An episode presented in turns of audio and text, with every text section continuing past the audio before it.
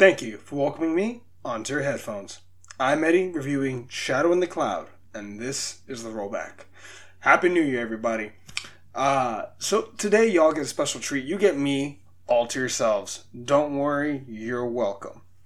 Now, today I'll be reviewing uh, a movie that I was actually initially excited to watch, and I remember seeing the trailers early on, uh, seeing them online. Shadow in the Clouds, starring uh, Chloe Grace Moretz. Uh, also included in the film, uh, worth noting, is Taylor Johnson Smith, Taylor John Smith. My apologies. Uh, in this film, this is a odd mixture of like a it's like a World War II movie mixed with a creature feature mixed with some drama. Um, this film's a bit of an odd duck. One of the very first releases of 2021. Um, it was initially shown at the Toronto National Film Festival in in uh, early September, early to mid September.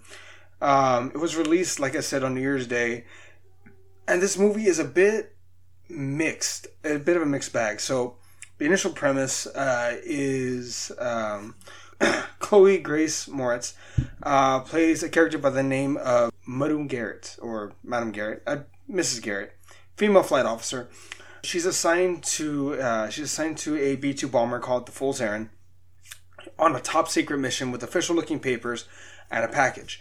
Basically stating that wherever they're going, they need to take her along with her package. That's you know the most top secret of business.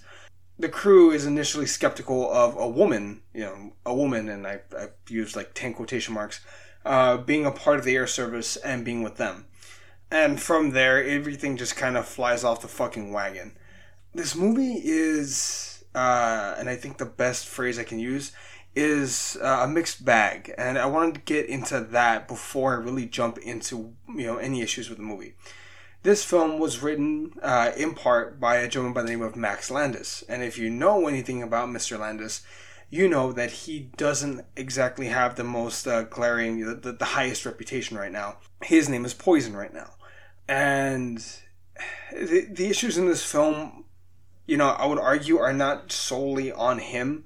Uh, there's a lot of issues with the script overall as a whole. You can definitely tell that there were some rewrites as the film was being made. There's some storylines that are dropped and then brought back, but not really all there. Uh, the film is very, again, it's such a mixed bag. Um, so I guess let's start with a positive, um, Miss Moretz genuinely carries this film on her back. The first about two thirds of the movie, we're just with her in this little gunner cockpit on the bottom of the at the bottom of the plane. And the whole, like I said, the first and second act mainly take place with her down there, and simply strict dialogue with the other characters over a radio headset. And I, I want to say that this could have not hampered the movie, but to me it did and and I fully understand other people, you know, really enjoying this aspect. Personally, I like the idea of an entire film being shot in one small area. I kind of like that idea, but I didn't like it in this capacity because I felt like that could have opened the door to more, to I guess, better storytelling throughout the movie. It, it felt very closed off.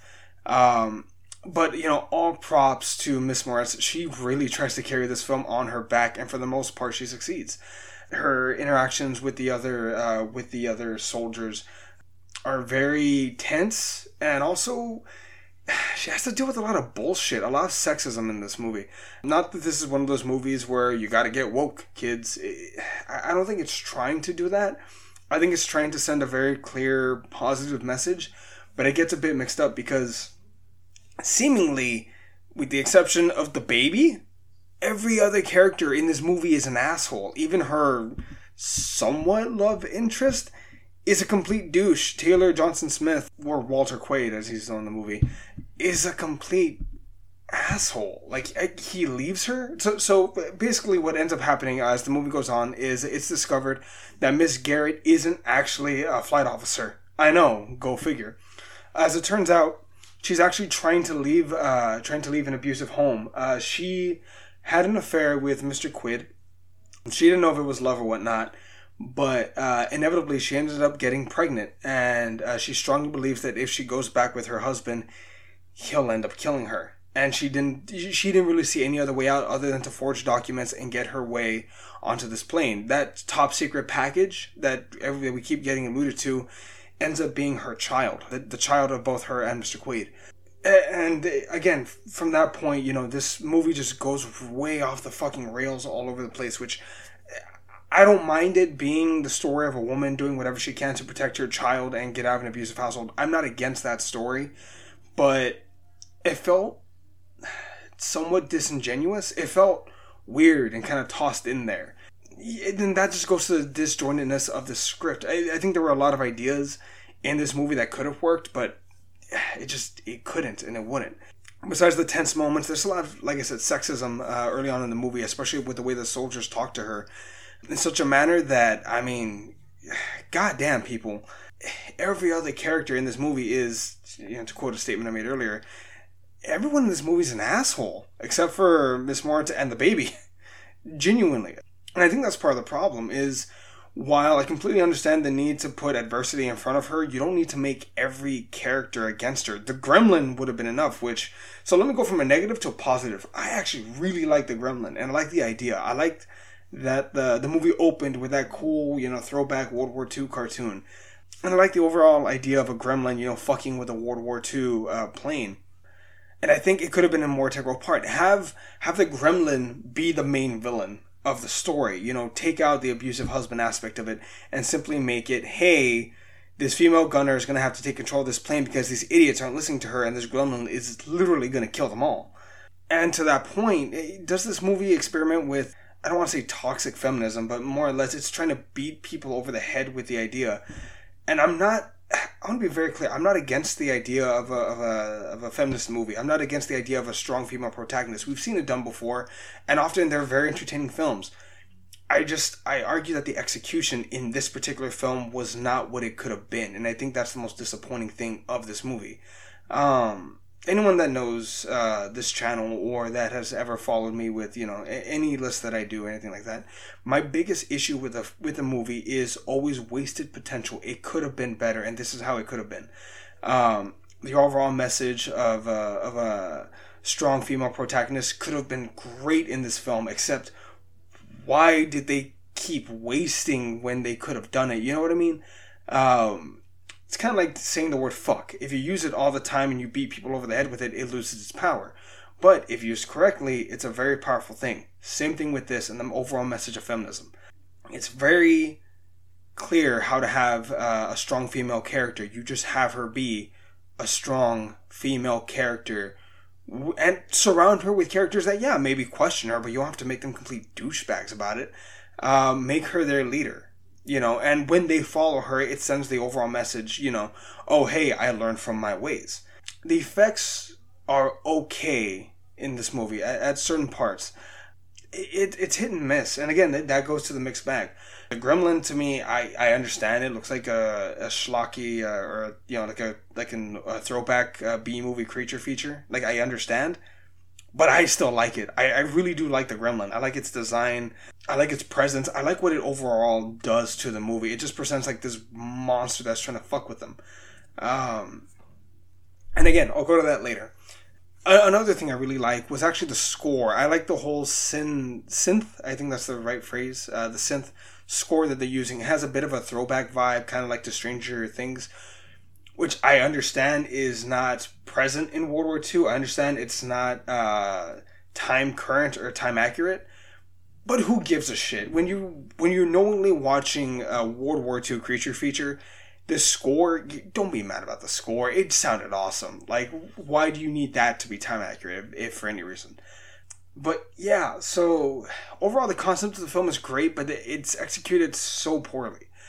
And for that, you know, I I can't in good conscience really recommend this film. It, it, this so disappointing because again, it could have been better. Um, personally, the way I would have executed it would simply be have her actually be uh, a female air officer. You know, actually have her be a part of the the Air Force. Um, everyone doubts her, and she you know shuts them up. You know, maybe the part where she's in the the gunner on the bottom. Maybe have that last 15, 20 minutes, and she does spot the enemy, and she does shoot them down you know, have her, you know, take that part and be like, oh fuck, like she was really telling the truth. Like, and they're starting to listen to her. And then from that point, say like you know uh, she saw a gremlin on the plane, but treat them seriously. You know, say like gremlins haven't been out this far or whatever. Treat, give us because uh, bear in mind in these movies you set the stage, you set the tone for the audience. Maybe make gremlins an actual thing. Like oh fuck, like there's a gremlin on the plane, we're screwed, we're gonna go down because gremlins are known to actually exist, you know, and in World War II, like have them be like, wait, no, I, I did this, I did this, there's no way there's a gremlin on the plane, you know, and have them follow her. Um, at one point, she makes a compelling argument, like, you know, I flew, I have flown over 200 hours, you know, in a civilian plane delivering mail, no backup, me by myself in my plane. How many of you fuckers can say that? And have that make something. Like, instead of them laughing at her, be like, oh fuck. I guess she's the next you know highest ranking person. Maybe make it to where the the captain dies early on because of the gremlin and now she's the next highest ranking officer. Maybe make it like that. Maybe make the package i wouldn't make it a baby. Make it something that actually matters. Maybe uh, something top secret. Something that's actually legit that maybe existed in the real world. Maybe a message something on the manhattan project or something like that. You know plans something along that lines or hell maybe make a d-day uh, invasion plans and say like you know this is the only copy that we really have and we need to get it straight to the front line now. And you know include that. Um, and just base this a little more in reality. Have her over over the course of the film be a strong female character gaining the respect of the other airmen and them saying you know you know what? I'd follow you to hell. And keep the part where the plane crashes and she fights the gremlin toe to toe I'd keep that. Yeah, it was a little cheesy, but you know what? Fuck it. If you're gonna go that way, go all the way. You know, pour the Swiss on there. God damn it. Um, and again, I think that's the most frustrating thing is that this film should have been better. Um, overall, uh, the way they give it to us, you know, the, the positives are really the score I like the Gremlin and I like uh, Chloe Grace Moretz, but besides that, I can't really recommend this film for any other reason. The supporting characters are all douchebags. The effects are aight, uh, and the story is so all over the place. Um, overall, I'd have to give this film like a D minus. I, I, I would not recommend it.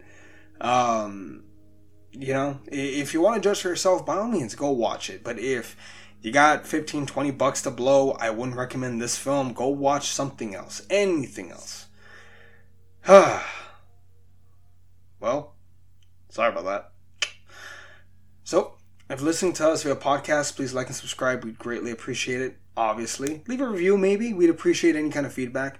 If you're listening to us on YouTube, please like and subscribe. Again, we'd greatly appreciate it. We're trying to grow uh, this little podcast thing of ours if you want to hear any more of our thoughts about movies, go to the rollback.net. Or, you know, you can always go back and listen to some of our older podcasts if you want to listen to them. We have newish movies, we have older movies. Um, and we'll be seeing you all soon. My name was Eddie, and this was the rollback.